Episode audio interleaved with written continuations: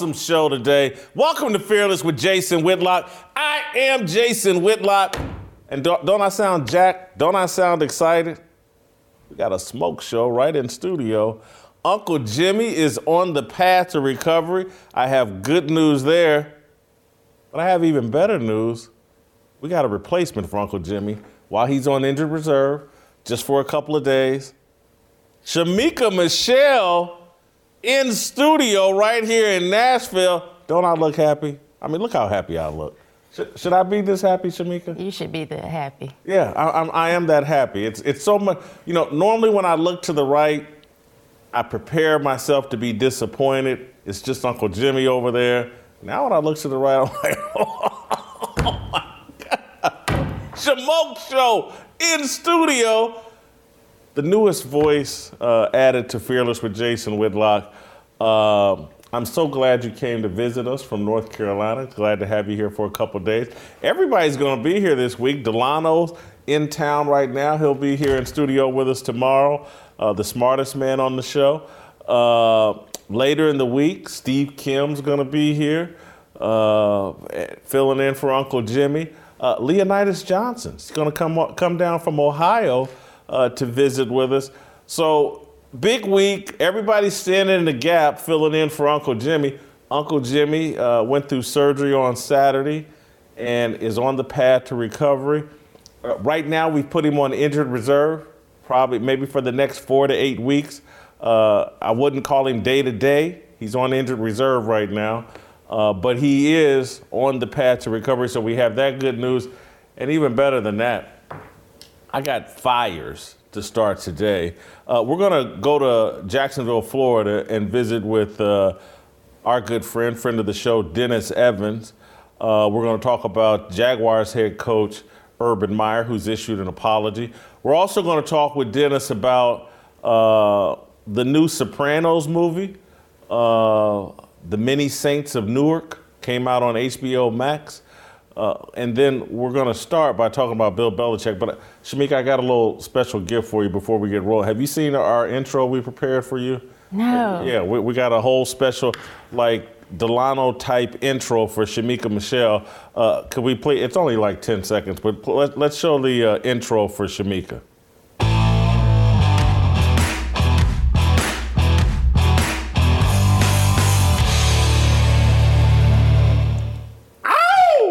Shamoke Show. I don't know what I love I, it. Yeah, I'm not sure if. I, do you like the music? I'm not sure about the music. Play that again. Play that again. I want zoom in on the play, play it again. I, I, I like the music, it, but I'm not 100% sure. Let me let me see this.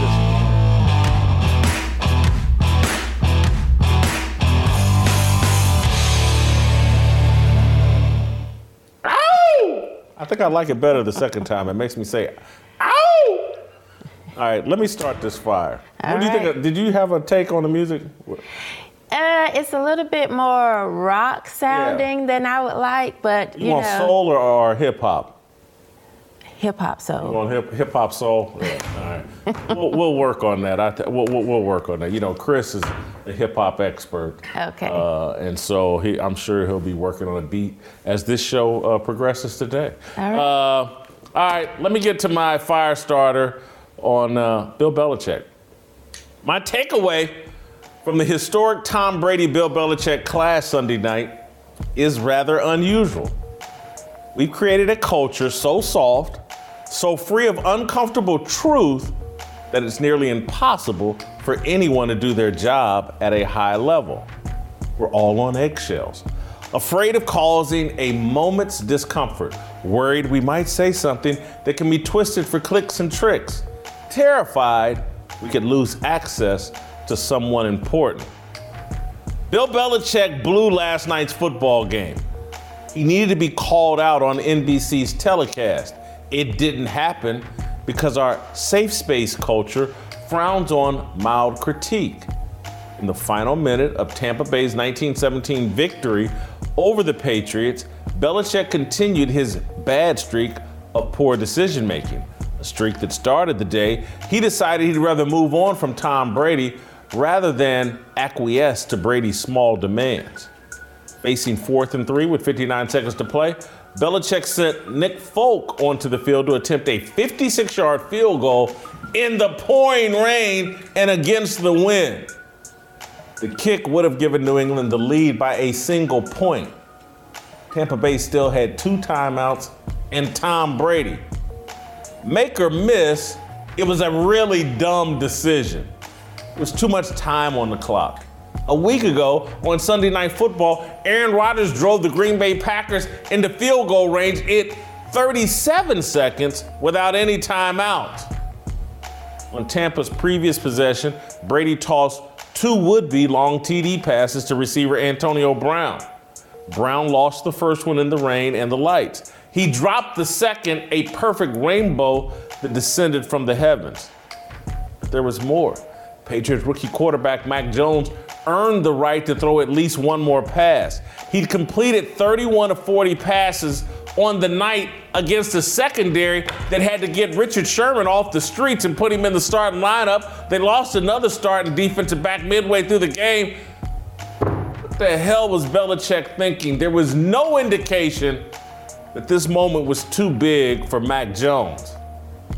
It was for Bill Belichick. He choked. Al Michaels and Cris Collinsworth, NBC's terrific broadcast team, never commented on the foolishness of Belichick's decision. I can't really blame them. Our culture overreacts to criticism. Had they second guessed Belichick's obvious error from the broadcast booth, they would become the story, not Belichick. Al Michaels and Cris Collinsworth blast Belichick. That would have been a headline. There would be endless debate about the appropriateness of criticizing the greatest coach in NFL history, a six time Super Bowl winner.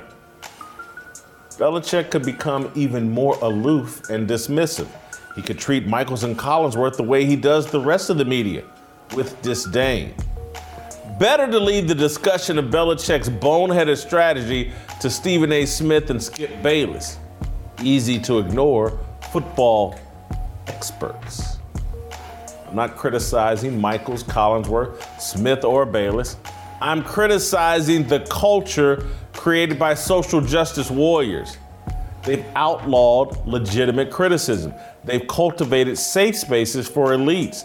Fair criticism is defined as hate or racism. Multimillionaire football players wear helmets with slogans attached to the back that demand we stop hate and end racism. They're warm and fuzzy sentiments with no tangible finish line or path. What the sentiments create is hostility toward truth and fear of honest discussion. We've eliminated Howard Cosell from the broadcast booth and replaced him with cheerleaders. What's the point of knowing the game at a high level if you're prevented from discussing what you know? This is a culture problem, not a football problem, not a Collinsworth and Al Michaels problem. They're bowing to the culture. Bill Belichick, like LeBron James and Gregg Popovich, Barack Obama, Beyonce, and the highest of them all, St. George Floyd, Belichick has ascended to heights not achieved by Martin Luther King Jr., John F. Kennedy, and Michael Jordan in his playing prime. Belichick is an icon above serious questioning. He's football Jesus. It's an honor to share the planet with Belichick. Again, I'm criticizing the culture, not Belichick. Questioning Belichick's decision making does not diminish Belichick. He's proven his greatness. His status as football's greatest coach isn't up for debate. What can and should be questioned is whether he's lost a coaching step or two. No one sits on the throne forever. Belichick miscalculated on Brady. Not as bad as the Boston Red Sox Babe Ruth miscalculation, but Belichick clearly gave up on his star pupil three years too soon. And guess what? Belichick probably pushed Brady aside out of fear of the woke mob. Belichick was trapped by his history of letting his stars, Ty Law, Richard Seymour, Lawyer Milloy, leave a year too early rather than a year too late. Had Belichick made an exception for Brady, the woke sports media would have accused the legendary coach of providing Brady white privilege. Sounds crazy, doesn't it? Does it sound crazier than statues of George Floyd? Crazier than Maria Taylor insinuating Drew Brees is racist because he defended the flag and the national anthem? Crazier than arguing that men can have babies? The American media eat crazy for breakfast, lunch, dinner, and bedtime snacks. Our country is crazy because we've let social media apps outlaw any truth that causes the slightest discomfort. We've gone from no pain, no gain to whatever annoys destroys. Here's the real irony the softening of America is why Belichick is in decline, not the absence of Brady. You can't be Bill Belichick in a soft culture. And this culture is way too soft. Ow! You feel that heat, Shemeka? I do. I do. it's feeling nice and warm, too. they do have the studio a little warmer here than I, I like to keep it, but I, I heard that was at your request. Uh, let's roll out to Jacksonville, Florida, and bring in a friend of the show, uh, longtime sportscaster Dennis Evans, who uh, lives in Jacksonville, Florida now. Uh, Dennis? Yes. Do you th- do, what do you think of my take that Bill Belichick perhaps uh, has outlived his usefulness because modern culture has, has made his style of aloof, dismissive, hardcore coaching uh, and truthful coaching hard to do? We'll start there. Do you think the start culture there. shift is hurting Bill Belichick? yes and no, but I also say if you're scared, go home. I don't think Bill Belichick is scared. I think if he's reached the point in his career where he even cares at all about what other people are thinking, then shame on Bill Belichick because there is no room at all in coaching for anybody who is scared. You have to make your decisions. You have to stand behind your decisions. Where I, where I get a little bit iffy on it is I think to myself, this is the same guy who cut Cam Newton. You know, I wonder, was he worried when he cut Cam Newton about what the social media, about what all the social justice warriors were going to say about that? And I don't think he did. I think he just cut Cam Newton and went on about his business. I think it was a horrible coaching decision last night, but I wouldn't say that he's someone. I would think if anyone, Bill Belichick is almost bulletproof.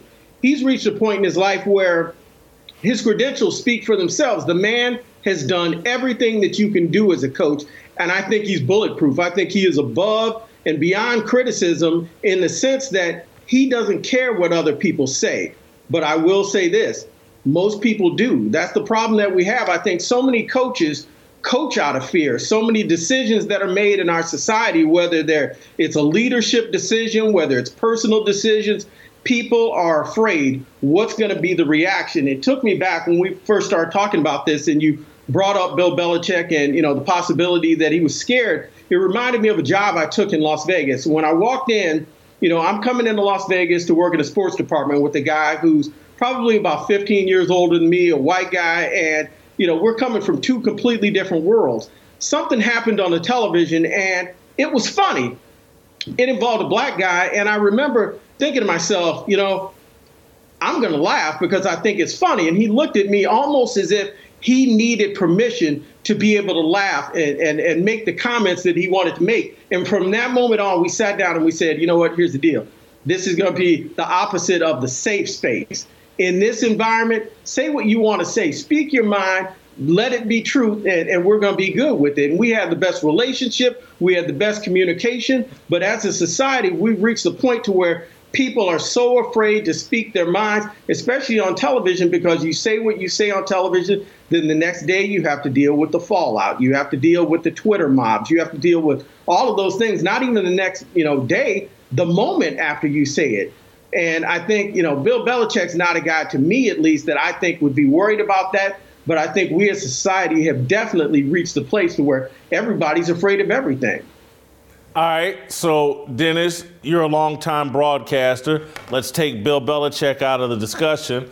I do think broadcasters are measuring every word like it's a life or death situation. I'm a huge Al Michaels and Cris Collinsworth fan. I'm watching this game last night. I'm looking at this decision uh, to send this kicker out there, and and they don't go at this decision in any substantive way. And I think it was out of fear of like, and again, justifiable that if they did criticize Belichick, it would be distorted by social media, by the rest of the media. They would become the story. And, and so instead of discussing something that was very fascinating in this game, like Bill Belichick is this quarterback done completed 19 straight passes, 31 of 40, and you're gonna send a kicker out there and leave this kind of time for Tom Brady? None of this was talked about and discussed. And I was, and I know Al Michaels, I know Cris Collinsworth. These are great broadcasters, but in this culture, I think it's hard to be a broadcaster and be great. No, absolutely. I 100% agree. I felt like there was a moment when Cris Collinsworth wanted to. There was almost, I don't know if you remember, but there was like a little bit of a hesitation that he had in his voice, and he kind of stumbled a little bit and said, I, I, I don't know. And he felt like, it felt to me at least, like he wanted to make a comment saying, I wouldn't do it in this situation. But when you get those larger than life figures, when you get the guys like the Bill Belichick's, when you get the, uh, you know, coach down at Nick Saban in Alabama, when you get guys like that, a lot of media people are afraid to criticize them because they think to themselves, you know, hey, the next time I come into the building, I have to, you know, not only just the public reaction, but what's going to be his reaction, you know, because he's going to hear about it, he's going to see it. And I think before comments that people made in the media sometimes were there, you said it during the game and it was done. Now every clip is recorded. There's somebody recording it. Somebody's going to play it back for the coach. Somebody's going to put it on Twitter a few minutes after, you know, you make the comment. So I think there's a you know the fear of the reaction from the public but i think you also have a lot of broadcasters now that don't want to deal with the reaction of the coach because it's almost become kind of a buddy buddy pal pal environment between broadcasters and sports figures and i think a lot of guys don't want to upset that apple cart especially not the play by play guys you know you have people who that's their lane all they do is go after people but i think you have a lot of these play by play guys and journalists who don't want to go after big figures and have to deal with the fallout of that. Dennis, you obviously were in Kansas City at the beginning of my career in Kansas City, and, and I really came into that role as a columnist in a major city thinking it was my job, and, and not out of some perverse ego or, or, or, or just out of ill intent, but actually, I wanted the subjects to be uncomfortable around me. When I showed up, I wanted to be, oh man, Whitlock's here. Let me measure my words. Let me be careful. Uh, because I, I just felt like a journalist's job or a media person's job, take even journalists out of it. Right. You got to be comfortable in places where everybody else is uncomfortable around you. And that has been my career for damn near 30 years. It's like everybody, oh man, Whitlock's here, and I don't care. I don't care if you smile or any, any of that when you see me. It, we not here to be buddy buddy. Uh, and and I got my friends. I'll be friends with Dennis Evans. I'll be friends with my boys from college. I'm not here to be your best friend. I'm here to do a job, and and, and that ethos and that mentality is gone. Shemeka, I'm gonna, I'm gonna try to bring you into this conversation because one of the analogies that came to my mind just th- listening to Dennis talk uh, is is take Beyonce and the BeyHive. The BeyHive is this social media mob that if anybody says anything about Beyonce, they coming for your throat. They're gonna call you every name in the book.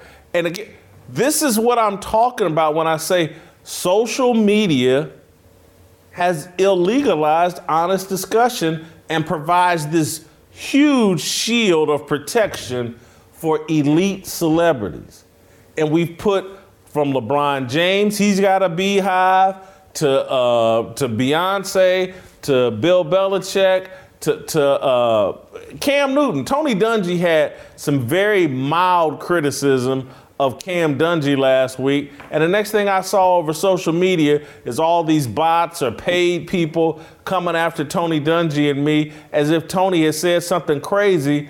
But, but people can't see, and the reason why I keep just going back and talking about it and talking about it is because these social media apps that are supposed to democratize and put everybody on equal footing, and they're supposed to give the little guy, the voiceless, a voice. That's not what they do. They actually protect the elite, and you damn sure better make sure. Don't you say a word about Beyonce, or your uh, Twitter feed is going to get spammed and smeared, and you're going to be called every name in the book I, I just I look at this whole culture, this idolatrous culture. minister, uh, this we got an idolatrous culture that protects elites. Right, we do. And I'm so glad you steered it from sports because when it comes to sports, I'm the one that's going to bring you a cold beer and refill the potato chips. but I do think that you can't say anything wrong about anybody. Just last week, you said something about Cam Newton, and I responded on Twitter and said, ever since he started dressing like Aunt Pearl, I was over him. And people were upset, said, this is what's wrong with black women. You know, you focus on the wrong thing. Well, I don't like a man dressing like a woman. So it would seem as if I could be able to say that, and people would say, well, yeah, you know, he did start dressing like someone's old aunt. And it's not, I'm not talking about his game, but I don't like men dressing like women. Why is that so hard for me to say without somebody coming and being upset about it? And so I do think that we have sissified society because you can't say anything about anybody. Instagram took a post down for me a few days ago for harassment and bullying. I put up a picture that said, This is what most people think a Chinese uh, prostitute looks like. And it was a female, and then it said, But this is what it actually looks like. And it was a picture of LeBron James. and so. That's why you're here. and they took it down for harassment and bullying. And I'm thinking, how can I, little old me, actually bully LeBron James. Like, so it's like he's above criticism, and there are certain people that you just can't criticize. And I was I was upset about that. I thought Instagram was being real wusses. I, I did not know that story. That's fascinating. Uh, it doesn't surprise me because and, and and literally it's like if you're not in that protected space, if you're the little guy, you, you could say that about Corey or Chris, mm-hmm. right? And Instagram would could care less. Right. But because you're LeBron James and you have so many million followers on Instagram and on Twitter and social, they're concerned and we got to make sure that nothing ever gets said that makes LeBron feel uh, uncomfortable right. or that there's any sort of criticism. And again, people say all kinds of crazy things about me. And it, it kind of it rolls off my back. I, I see, they're Twitter cowboys. They're, they're not real people. And and and Dennis, I, I'll be honest. The criticism and the heat that I take actually makes me a better performer. Without the heat, I would go soft. And and that's we've turned down the heat in America no wonder America is going soft. It's like the only person, the only public figure. I was going to say Trump's the only one, but anybody that supports Trump, you can say whatever you want about them too. Uh, but but the rest of America, we have to treat with kid gloves, and I just think it makes our society and culture soft. And I think eventually that's going to catch up to Bill. But when you, all, all, these guys, and, and see what Tom Brady did for Belichick to me was because he Belich, because Brady allowed Belichick to coach him so hard, it made it that all the other players on the roster had to deal with it too. I just think the further he gets away from Brady and having that public whipping boy in front of the team, I just think his job gets harder and harder. I agree. You know what it, it, brought to mind? I don't know if you followed the story, Jason, where the uh, basketball coach, the women's basketball coach at the University of Florida, was was fired. His contract was terminated because he was considered to be abusive towards the players. You know, the things that, you know, he was saying to the players. And so I, I was interested in the story. So I started listening to what the players were saying that the coach did. Maybe some of it went, you know, beyond that, but it made me think to myself, every coach that I've ever had my entire life would be fired if that's what harassment was, if that's what being mean to somebody was, then every coach I've ever had, you know, I heard players saying in the interviews, you know, we had people that would cry in practice. He would tell us, "You're not a Division One athlete. You shouldn't even belong here. I should take your scholarship." That is every day, or at least it was. That was every day at football practice. I can remember hearing coaches talk about people's mothers, people, you know, just the things that a coach could say back then to you that you just knew was a coach coaching you up, trying to get you motivated, and that's what they did. Those same things now, you're fired. You are done. You are out of a job. And I'm, I'm sure maybe there were other things he did, but it made me think to myself, we have reached the point as I was listening to these players talk about, you know, just basic, simple things. People were leaving practice crying. And I just thought, I cannot imagine with the things that were said to us as players. Can you imagine walking off of the field because the coach said something to you that hurt your feelings? That just wasn't even an option. You brought this up, so I have to touch on this because if people don't know, talk about not worrying about what people say. I remember when you came to Kansas City. It was I was there in 1990, end of 94, 95, and I just remember it was it was almost like Omar was coming through because when you came into the press room, the whole atmosphere changed. It was like, uh oh, here comes that dude. He's going to ask crazy questions. But what I found was you became the shield because you started asking tough questions you changed the whole environment so people could stand behind you and say things that weren't as tough as what you were saying.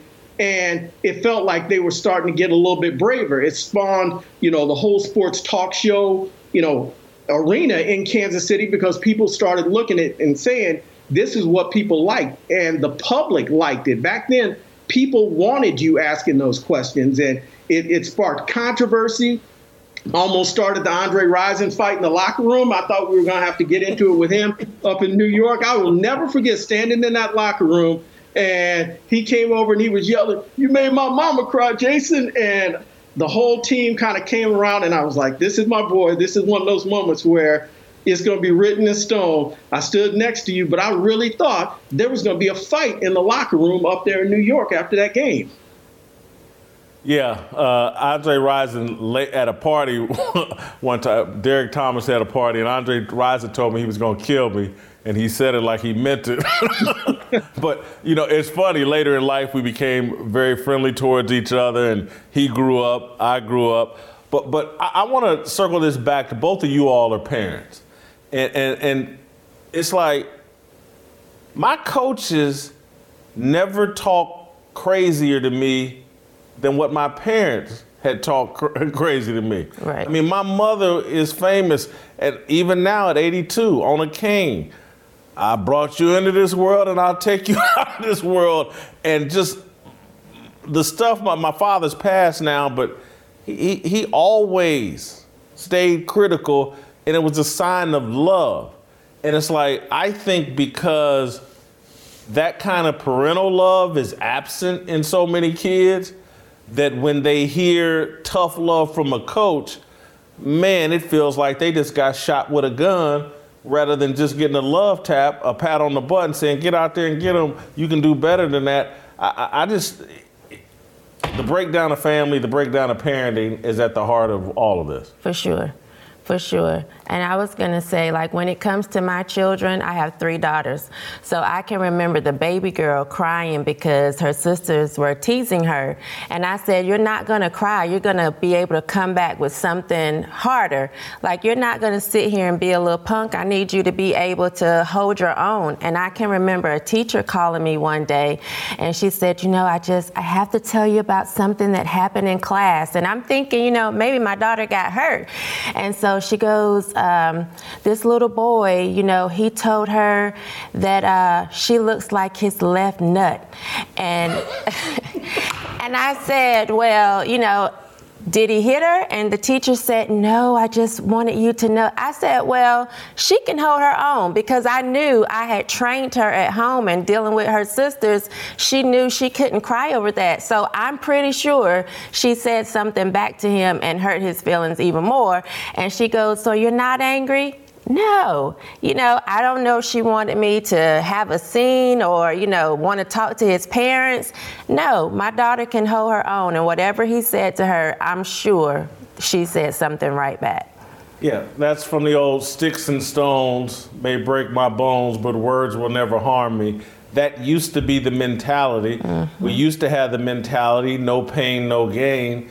Now we just want to make life free of pain and we're going to experience none of the game. Dennis, I, I want to switch topics uh, to Urban Meyer, news out of Jacksonville. Dennis, you, you live in Jacksonville, used to work for the Jaguars franchise. You covered Urban Meyer when he was at the University of Florida.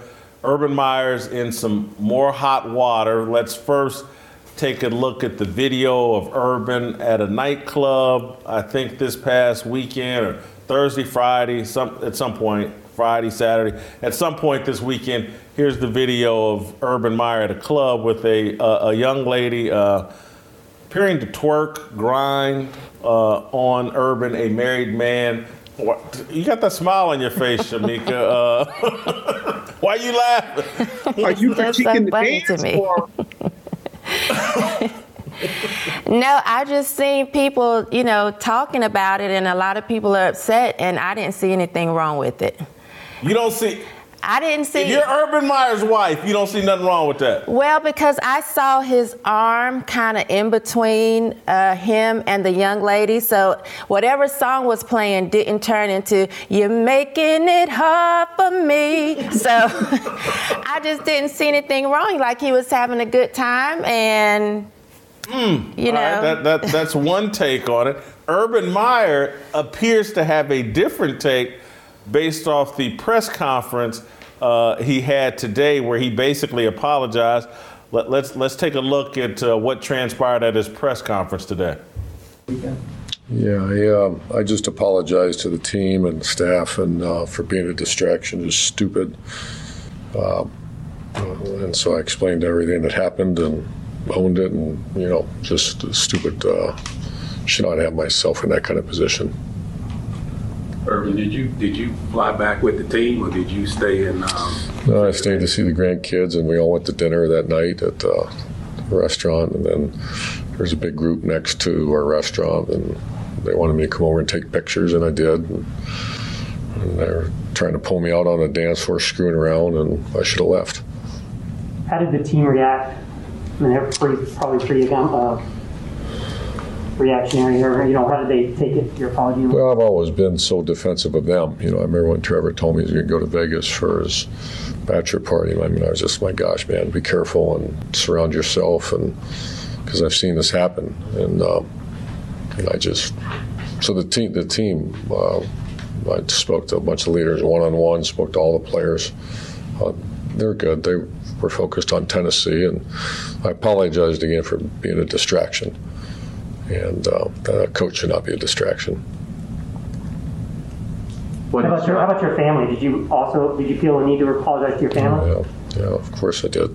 Yeah, that's not me, and it's. Uh, uh, oh yeah, they were upset. Have you talked to Shad Khan about it, and what was that conversation like? I did talk to Shad, and uh, um, very supportive. And uh, Trent, I talked to him obviously at length. Uh, right when I got that phone call that night, uh, the ne- next night. I stayed to see the grandkids. That that's I've heard a lot of excuses for hitting the club, uh, but I stayed to see the grandkids is is, is kind of a new one. Uh, Shemeka, I'm gonna ask you just for a little clarification, you just heard from Urban Meyer. You still see nothing wrong with that video? No, if anything, I see something wrong with his apology. And I want to know when men are going to be tired of being publicly castrated. Um, it was just a short uh, clip of him dancing, and you stayed behind, you went out to dinner or whatever, you had a good time. I think the issue is that it was on film or it was on camera and it made news. But I don't see anything wrong with the act. I guess that, you know, people don't like to see that or feel like, you know, that's something wrong. I understand that he has a wife, but he's married, he's not dead. Mm. All right, uh, we've heard Shemeka's take that legalizes Dennis and I to say whatever the hell we want. Uh, uh, that kind of. Dennis, I'm gonna defer to you. You're the expert. You know what? I'm gonna defer to you, Dennis. You're the expert. Go ahead. You get us rolling I'll, here. I'll say this. My mother had a saying, you know, if you kept getting in trouble, and every time I come home, I say, "Hey, mom, I'm sorry," she'd say, "You're right. You're sorry." You know, because after a while, if you're in an Urban Meyer situation, this is a person who everywhere he's gone, there's been some kind of issue.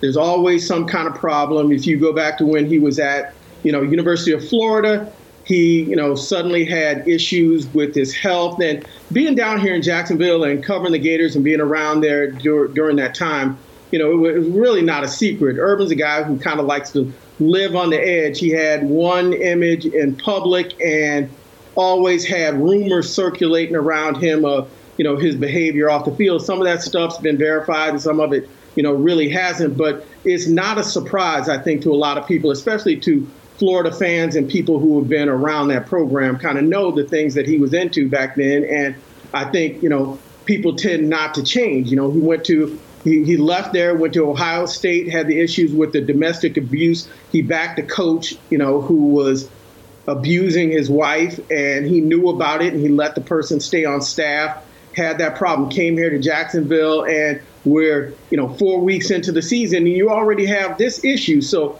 I'm a strong believer, and I don't listen to what you say. I watch what you do. And if you watch every place he's ever been, there's always been some kind of problem. Now, that night, the team lost to Cincinnati Bengals the night before. He decided he wasn't going to come back with the team. He was going to stay he does have grandkids that are in that area, so he stayed in that in that area. His wife that night, you know, had gone out to eat with him, and then she went home and she was watching the grandkids while he was getting the semi lap dance up in the bar. And my problem is, you know, it's 2021.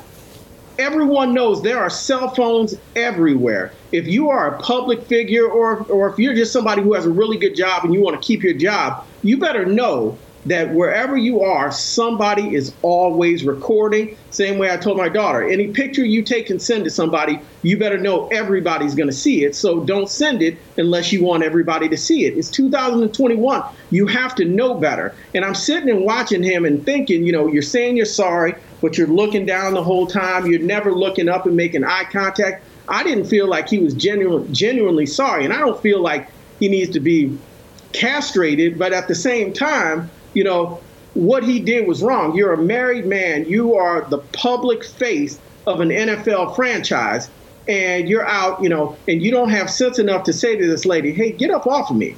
You know, not not to mention the fact that you know the NFL has some of the strictest rules when it comes to COVID, when it comes to testing. We haven't even gotten into the fact that he's out there at a bar with this girl right up in his face, but at the same time, I'm sure telling the players, you know, be safe, make smart decisions. So it comes down to, to me, basically him saying, you know, do as I say and not as I do. I think it's just a bad look for him all around. And I think right now down here in Jacksonville, if Urban Meyer wanted to move, he would not have to hire a moving company because people would gladly go to his house, carry the furniture out into the street, and take it wherever he wants to go. Because I think a lot of people have already grown tired of his act here in Jacksonville. So let me say that uh, I worked with Urban for a short time at Fox Sports. Really liked Urban Meyer. Uh, believe in him as a coach. Uh, when he was involved in that Ohio State situation, uh, had long discussions with his representatives when they were looking for people uh, to defend him and that situation he had uh, with his assistant coach and how he handled that. I think the guy's last name was Smith or whatever. And so I'm someone who tends to like Urban Meyer and have followed his entire career. He started out as Bowling Green's head coach, Mid American Conference, where I played. He's had success wherever he's gone. I tend to like Urban Meyer. Shemeka, I, I, I just got to disagree with you. One of the things that Urban uh, talks about publicly is his Christian faith Okay. and and and as someone who talks about their faith publicly, one of the main reasons I do it is to police my own behavior. I, I, I, Dennis knows this. Anybody in Kansas City knows this. No one loved the strip club more than I did. By wearing my faith publicly, mm-hmm. keeps me out of strip clubs Okay. keeps me out of nightclubs, basically. Now, I- will I go to a bar and have dinner, drinks, whatever, blah, blah, blah? But you'd be hard to find me any place other than bed after 10 p.m. Uh, and so it, it, I'm, I'm pretty boring, and wearing my faith gives me the freedom to be pretty boring. Now, I said boring. I did not say that I'm free of sin. Right. I'm, I, I'm a human being. I'm flawed.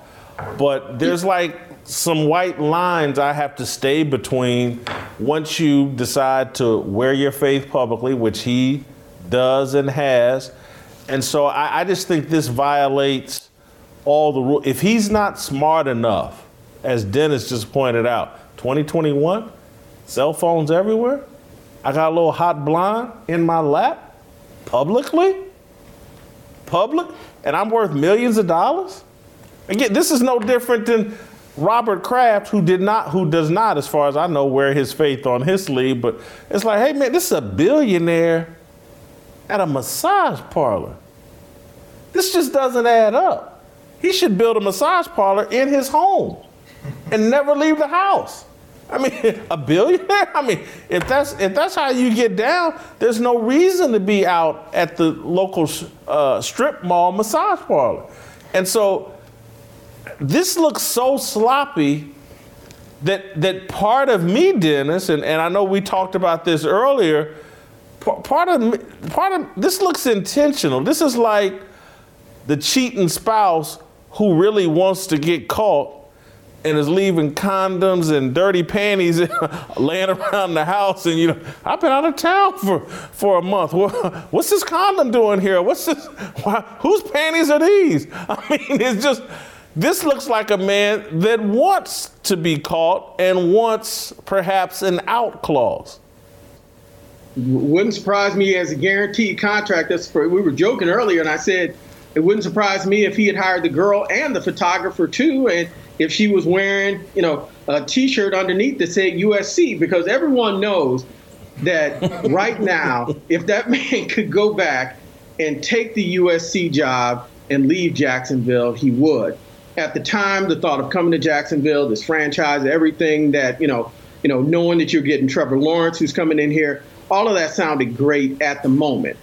Urban Meyer was not built to rebuild anywhere. He's never had to rebuild the way he's going to have to rebuild in Jacksonville. And going to USC would sound a lot better than sitting here and sticking this out. And so many people said, I mean, after they lost that first game, you know, people were joking and the memes were out there and people were, you know, showing Urban Meyer falling down, saying my chest hurts doing the Fred Sanford, or I'm having the big one, and, you know, all of that. So it wouldn't surprise. Something about it just doesn't seem right because, like you said, it's 2021.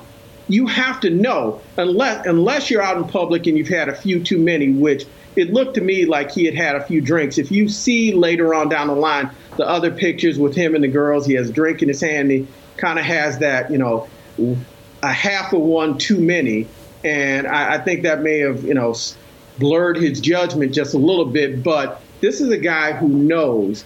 His wife was online, and you have to tell me what you think about this. His wife, people were commenting and saying that, you know, he doesn't deserve his wife. He's, you know, too much trouble. And she went online and liked the post. So that tells you right there. And he said in the press conference, his family was upset, and they have every right to be. He has drugged them kind of through the mud. He's had, you know, things kind of circulating around his name. And it's just time. If you want to be the head coach, if you want to be a leader of men, if you want to be the face of this franchise, then straighten up, get this job, stick to it, and lead them. If not, then it is better if he just goes ahead and goes on about his business.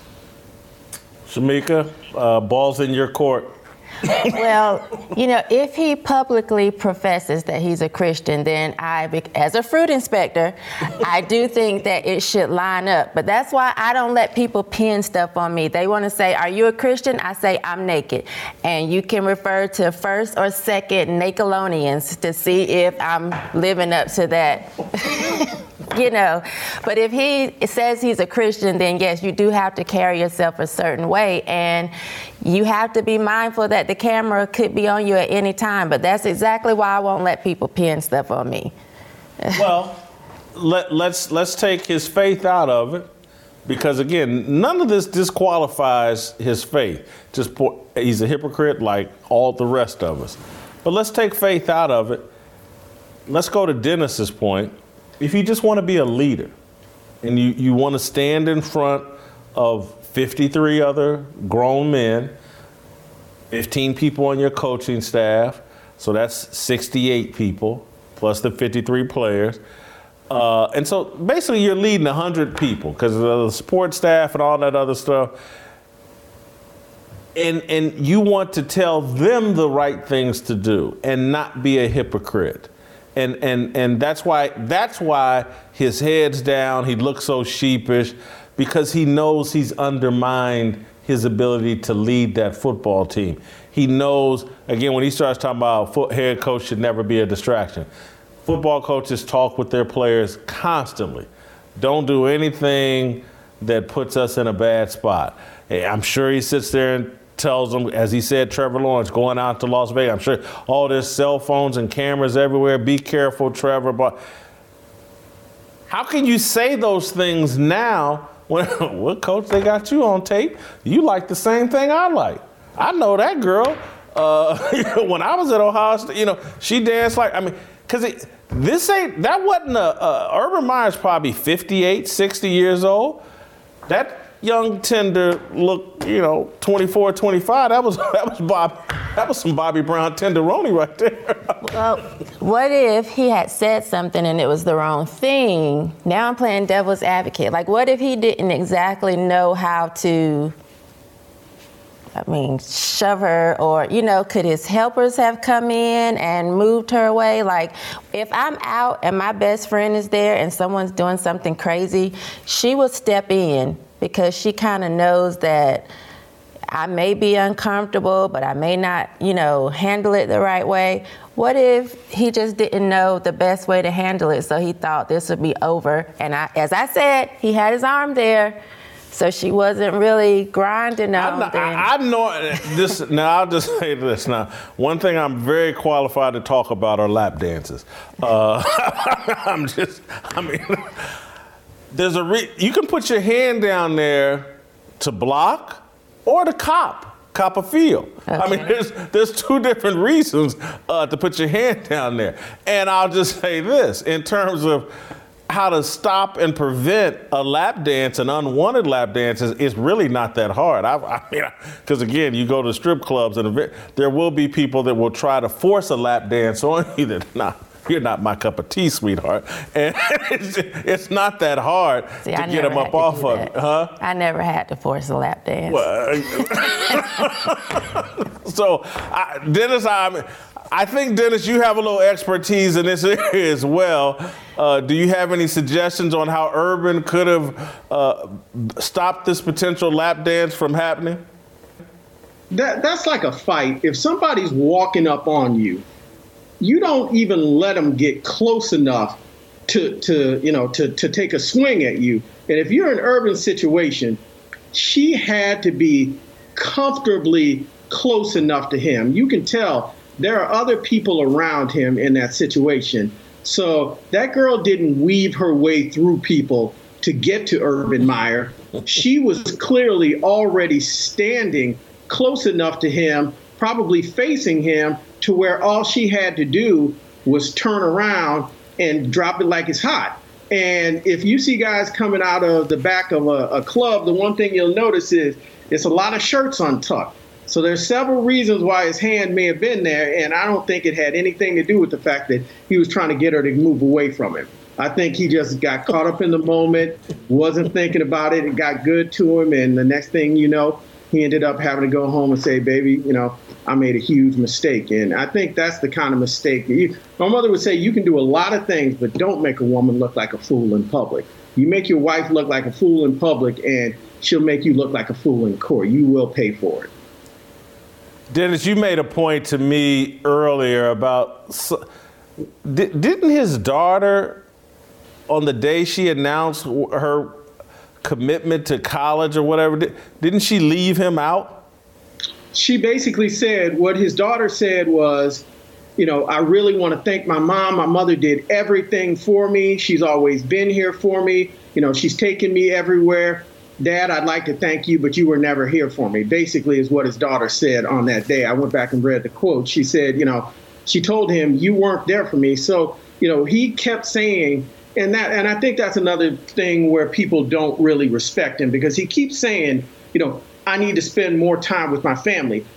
So you leave Ohio State and you leave Florida, and each time you're supposed to be spending more time with your family. Well, anybody who knows being a broadcaster and traveling, the kind of preparation you have to do, to be away at those shows, going, you're gone, you're doing interviews all week long. You are not around your family anymore as a broadcaster than you were when you were a head coach. So if Urban Meyer's priority was family, then he wouldn't be coaching at all. Urban Meyer's doing what Urban Meyer wants to do, which is be a football coach and take care of himself. And the price you pay, oftentimes, I mean, anybody could tell you, no matter what field you're in, whether you're a head football coach, whether you're a business professional, no matter what you're doing, the family typically pays the price. And as a head football coach, you are sacrificing your family because it's not really possible to be there and raise your kids. So there's some animosity. I think it, his daughters know who he is. And I will say this as a, as a man, as a man who was flawed, somebody who was married and divorced.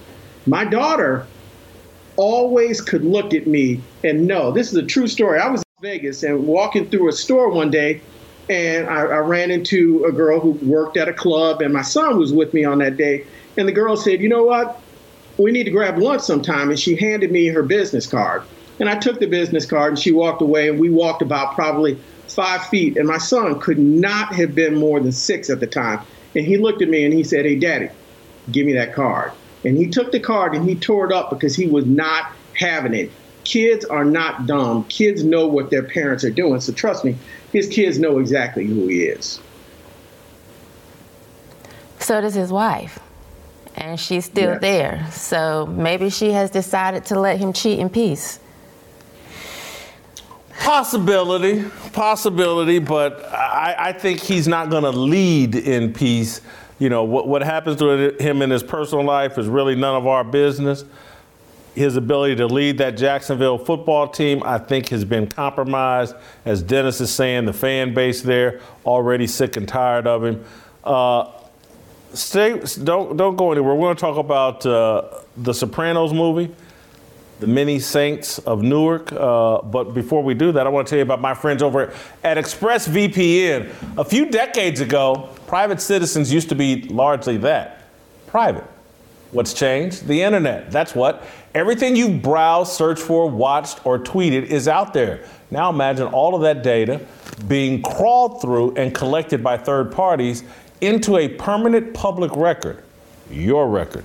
Having your private life exposed for others to see was once something that only celebrities worried about. But in an era where everyone is online, everyone is a public figure, to keep my data private when I go online, I turn to ExpressVPN. And the best part is how easy ExpressVPN is to use. No matter what device you're on, phone, laptop, or smart TV, all you have to do is tap one button to get protected. So, if like me, you believe that your data is your business, secure yourself with the number one rated VPN on the market. Visit expressvpn.com slash fearless and get three months for free. That's expressvpn.com slash fearless. Go to expressvpn.com, fearless, to learn more, support the people who are supporting me and the content that you love. Do that right now.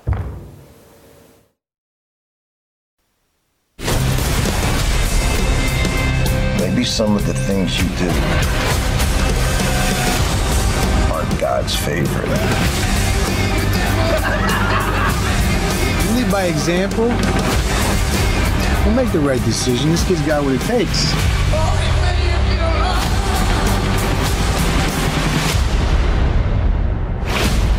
As far as your nephew goes, I'm listening. stay out of his life.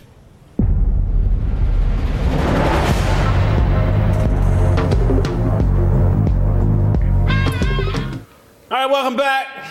Uh, man, there was nothing I was looking more forward to than the Sopranos related movie, The Many Saints of Newark. I'm not sure if I've seen a movie I was more disappointed with than The Many Saints of Newark. Uh, wow, the Dickie Moltisanti story, I could have definitely lived without. Uh, that movie was straight trash, an embarrassment for HBO, an embarrassment for David Chase, the creator of the of of The Sopranos. I, I I, don't understand how this movie. Well, I do understand how this movie got made. I think that any movie, right? Anything that comes out of Hollywood, movie, TV show, podcast, anything that comes out of Hollywood, has to be laced with some sort of woke narrative, some kind of racial narrative.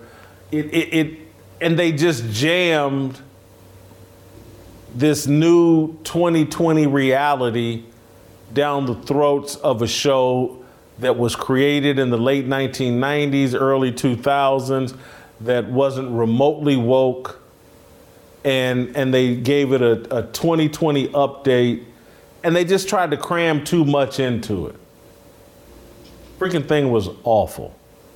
And uh, I, I knew that uh, it was funny. Yesterday, I reached out to Dennis and, and I was like, dude, have you seen the Many Saints of New- Newark? Because we were both uh, hardcore HBO people in the 1990s and 2000s between uh, The Sopranos, The Corner, The Wire.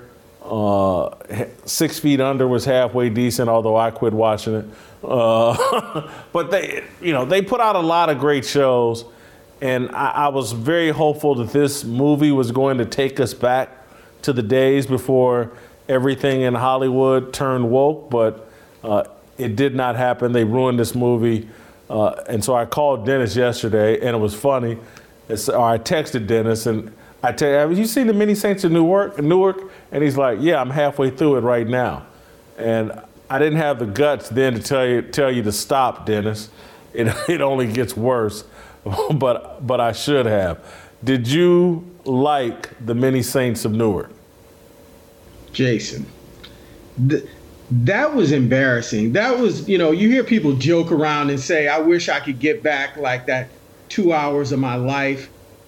That was such an insult to the entire Sopranos franchise. And what, what pissed me off about it was David Chase has always been so protective of the Sopranos franchise. And, you know, everyone said, why don't you, you know, when all back before all the characters died, spoiler alert in case you haven't seen the series. But anyway, if you know, back when Tony and all everybody was moving, they said, you know, maybe you should turn this into a movie or let's keep it going. So you mean to tell me you went through all the complications of this fade to black ending? Is Tony alive? Did Tony get killed? Ending of The Sopranos to turn around and do this as a prequel? I mean, when I first heard about it, and it was James Gandolfini's son who actually played the character of young Tony in the movie, and I mean, it was just horrible. I couldn't find one thing about it that I liked, not one thing. And we both said the same thing about 20 to 30 minutes into it. And in fact, for me, it was about 45 minutes in. I thought to myself, how long is this? because I've been watching for 45 minutes and I have no idea what this movie is about. Why are they focusing so much on Christopher's father? None of it made any sense to me whatsoever. And I mean, I have a hard time understanding how executives, the writers, the producers, how they sat down and did a screening of that and said, that's the winner.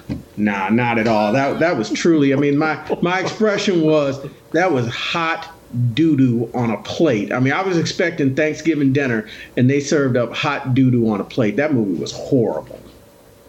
Dennis, I've watched The Sopranos TV show probably four times all the way through, start to finish, and watched individual episodes. And and what what I'm just beating my head about is like Dickie Moltisanti. I, I know he was referenced during the show, but it wasn't like there were flashback scenes of Dickie Moltisanti throughout The Sopranos. And so to me, it was like, if you're gonna make a prequel to The Sopranos, make it about Tony's father, Johnny Boy. Yes. That was the person, make it about Johnny Boy and Livia, his parents, and their influence on him and how they created him. To, to make it about Christopher's uh, dad and, and Tony's play uncle, I'm just sorry. I know Dickie Moltisanti was referenced, but he was not some huge reference in the show, particularly in comparison to Tony's dad, Johnny Boy, and his mama. That's who created him. And, and they turned it into something about this uncle.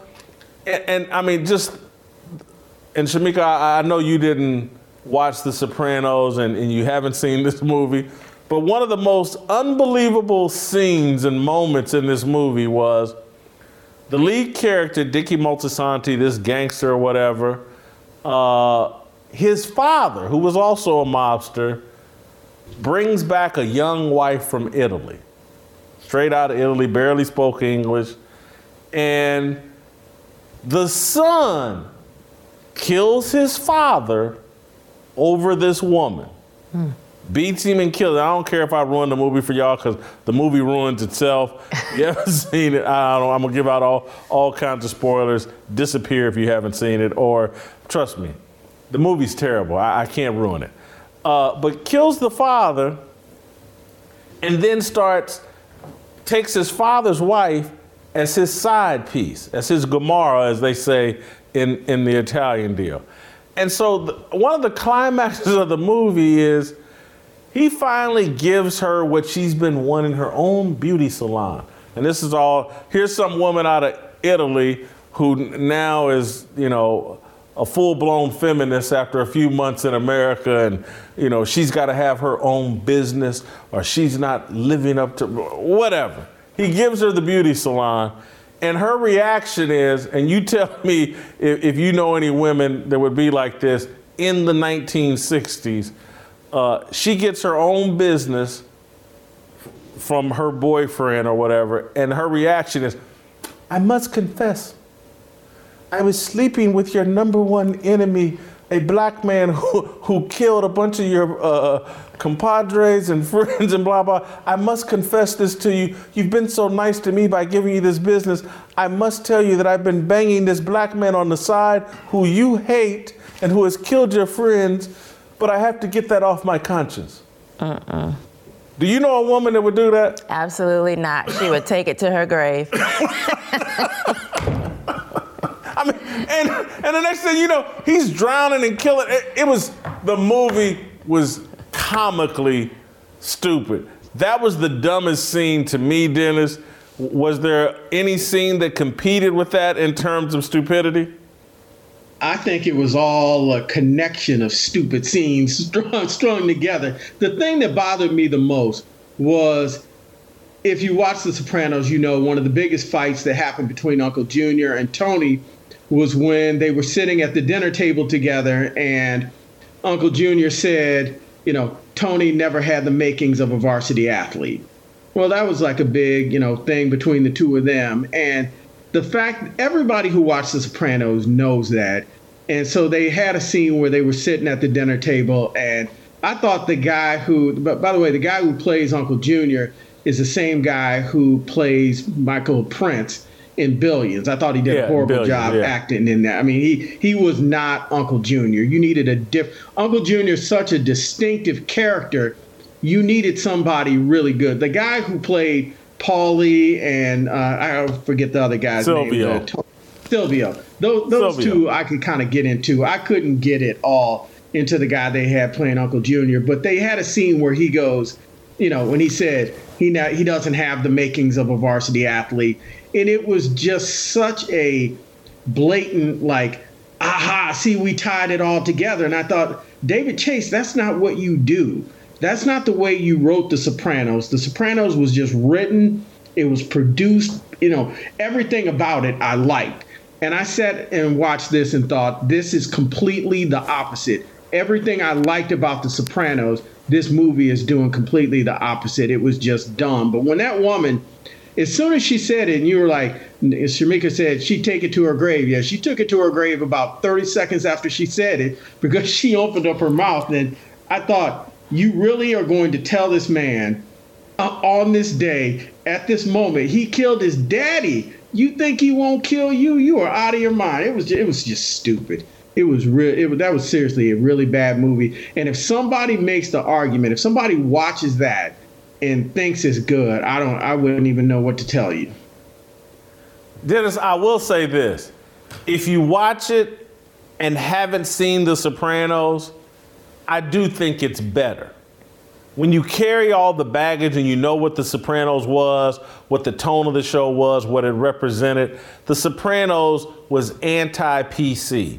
And that was part of what bothered me about this movie because the whole forcing of this whole racial narrative is like, well, hold on, man, that's not what The Sopranos was about. There were some black characters and episodes in The Sopranos, but The Sopranos wasn't a show about racial conflict. It was a show about Italian family conflict. And here they come with a movie that's all about racial conflict, and the black character that plays the lead on the ra- on the other side, I, I never could figure him out. Why should I care about him? What was he really about? What, what was the you know other than he was just a guy that wanted to be a numbers runner and didn't want to pay off the mob, I guess. But none of that rang true to me, and I say that just because my grandfather on my father's on my mother's side was the numbers guy in Indianapolis at the at the uh, Chrysler Foundry in Indianapolis and throughout the South Side of Indianapolis, and and it- just wasn't that hard. And again, maybe it's, we're not on the far East Coast. Maybe Indianapolis not a mob-controlled city or whatever. But but they making it like Frank Lucas had to get involved and all this other stuff. And, and I'm like, no, man, my family's got history in this. Uh, black people and all, you know, hell. Uh, uh, Malcolm X talked about it and wrote about it in his book Right. about working for black numbers runners in New York in the 30s and 40s. And so they, they made it seem like, oh, there was this whole big feud and war between black people and the mob in, in, in, in Newark. And, and look, maybe, it, maybe it was, and they just lived a different reality. But I, I couldn't, the whole Harold black character never made sense to me. And it was just forced into the show, I thought, to meet some 2020 George Floyd uh, movie style etiquette that must be met on every TV show. The only thing they left out of, out of this one, uh, and I'm shocked how they got away. I'm shocked there was no black male gay character in this uh, just to complete the whole cycle. I, I'm, I'm literally, that's the only cliche they didn't go into. But that's to me, that's the thing. You're saying it, you know, if you didn't watch The Sopranos, if I had never seen The Sopranos and I watched The Many Saints of Newark, I still wouldn't have liked the movie because I never found any character that I connected with. I never found anybody, you know, who I really knew what their motivation was. What's driving this person? What are they doing? So I wouldn't have cared about the movie. I would have stu- had I not watched The Sopranos. I would have stopped that movie about 15 to 20 minutes in and said, This is stupid. I don't even have any idea where they're going with it. There was just too much going on, and they were trying to include too many different people because of the tie to the Sopranos. I think if they had said we're going to make whatever this movie is and make it completely exclusive of the Sopranos, they might have been able to do a decent job, but it felt so forced because they were forcing in all of the Soprano references and because they were doing that, the movie itself never had any flow to it. There was never a reason why anybody was doing anything. So the whole thing never tied together. It was all just bits and pieces of references to the Sopranos mixed in with this race war, which made no sense to me at all. So I never got any, you know, closure with the, the you know the one black character that they had that was supposed to be the you know the enemy. I never got any real closure with him. The one guy ends up getting killed, and so I just never felt anything throughout the movie. I just felt like I was watching like five different movies all put into one. So I think just in general, even separate from The Sopranos, I think it was a bad movie. It was, and I, I just just like it didn't even make sense, or they gave us no explanation of how Harold even got in those panties. I mean, literally, uh, uh, he walked into a building and she was standing outside of a car smoking a cigarette. First of all, who leaves their woman out standing out on the street while they inside at a club with her standing outside on the street basically advertising? Never mind. Somebody who your- wants a brother to what's your come take her. in the 1960s, it would have been another Italian. It would have anyway. Uh, Shemeka, what's your favorite movie of all time? Pretty Woman. oh, there's a there's a cliche. Damn near every woman says that, or every single woman says that. Well, probably because I saw it when I was in college, and a guy that I was dating said that she reminded him of me. So I watched it and I was thinking, I remind you of a prostitute? I was. but it became my favorite movie just how she kind of evolved and she was actually the girl of his dreams. So mm. it's my right. favorite movie. Let me tell you about my good friends at Good Ranchers. For truly the best quality food for everyone in your family, look no further than our friends over at Good Ranchers. I just had some this morning, right before the show. It was leftover from the cookout we had on Thursday when Jermaine Gill and the Good Ranchers guys were here. It was still excellent. Popped it in the microwave, heated it up a bit. Awesome. Good Ranchers, eating good meat, 100% American made, grass fed, grain finished beef, the best free range chicken at a price their competitors can't compete with. You should hop on board with Good Ranchers because they have hopped on board with me and the content that you love and appreciate. That's the number one reason, besides, beyond the quality of the meat and how good it is and how inexpensive and affordable it is. The number one reason you guys should be supporting Good Ranch is because they support me, the Blaze, the content that's hard to produce in this environment where everything's so woke, everything's so anti American. Good Ranchers believes in the same things you do America, free speech, Jason Whitlock, fearless content. Go to goodranchers.com slash fearless, get $20 off and free express shipping. Make sure you use the tag goodranchers.com slash fearless. You got to support these guys because they support the things you believe in. Great content, support of America, support of American values. Goodranchers.com slash fearless. All right, don't go anywhere. We got our approval rating on Urban Meyer. Hurts!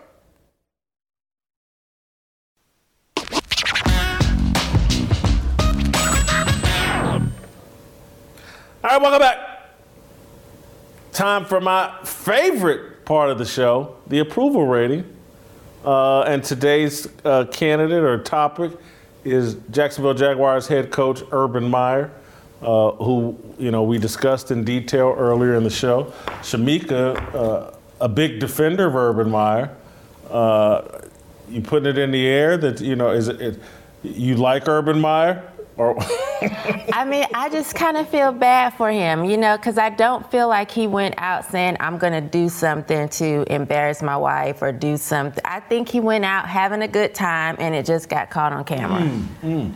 So if someone accidentally hits you with their car, I mean, you're still hit, but you know, the intentions were good. yeah, you think of the wife, well, I mean, it was just accident that she was sitting in his lap. Uh, all right, let's get to our uh, uh, approval rating uh, in job performance. You know, and Shemeka, we grade every, as you know, everything on a scale of zero to 25, uh, and then we add up all four scores. That gives you your approval rating. Uh, job performance. Uh, the Jaguars are 0 and 4. Now, I you know, normally that would get you a zero score, but I can't throw out like, man, Urban Meyer is successful at Bowling Green, successful at Utah, successful at Florida, successful at Ohio State. I think he could be or was on his way to being successful at Jacksonville. So I'm giving this job performance a 10 despite the 0 4 record. Okay, I gave him a 17. And I gave him a 17 because I think when you come into a new team, and I was told that he has a new quarterback, that it's going to take some time for him to really get his feel. And he was a successful coach before, so I added a few points. All right, 17. I've got him at a 10. Uh, character. I think it's hard. This is a blight on his character. If you look at him at his press conference, he's got that long, dour look. He looks depressed. He knows he screwed up. He knows this is not a good look for his character. Uh, certainly, I bet you his wife would put his character probably at a zero right now. I'm going to give him a 12, though. Uh, he's about mid level in terms of character, kind of right in the middle. I can't go all the way down on him, but uh, boy, that was terrible. Right. I think that's what the young lady in the dance Yeah, was talking about, sure. not me. Uh, so I got him right in the middle. I gave him a 15, and I think if I had seen the apology prior to rating him, I would have taken it down further. Because I think he just did it because he was made to do it, not because he sincerely felt like it's what he needed to do. He kind of looked like uh, Tiger Woods. Remember when Tiger Woods gave that forced apology after the Thanksgiving deal?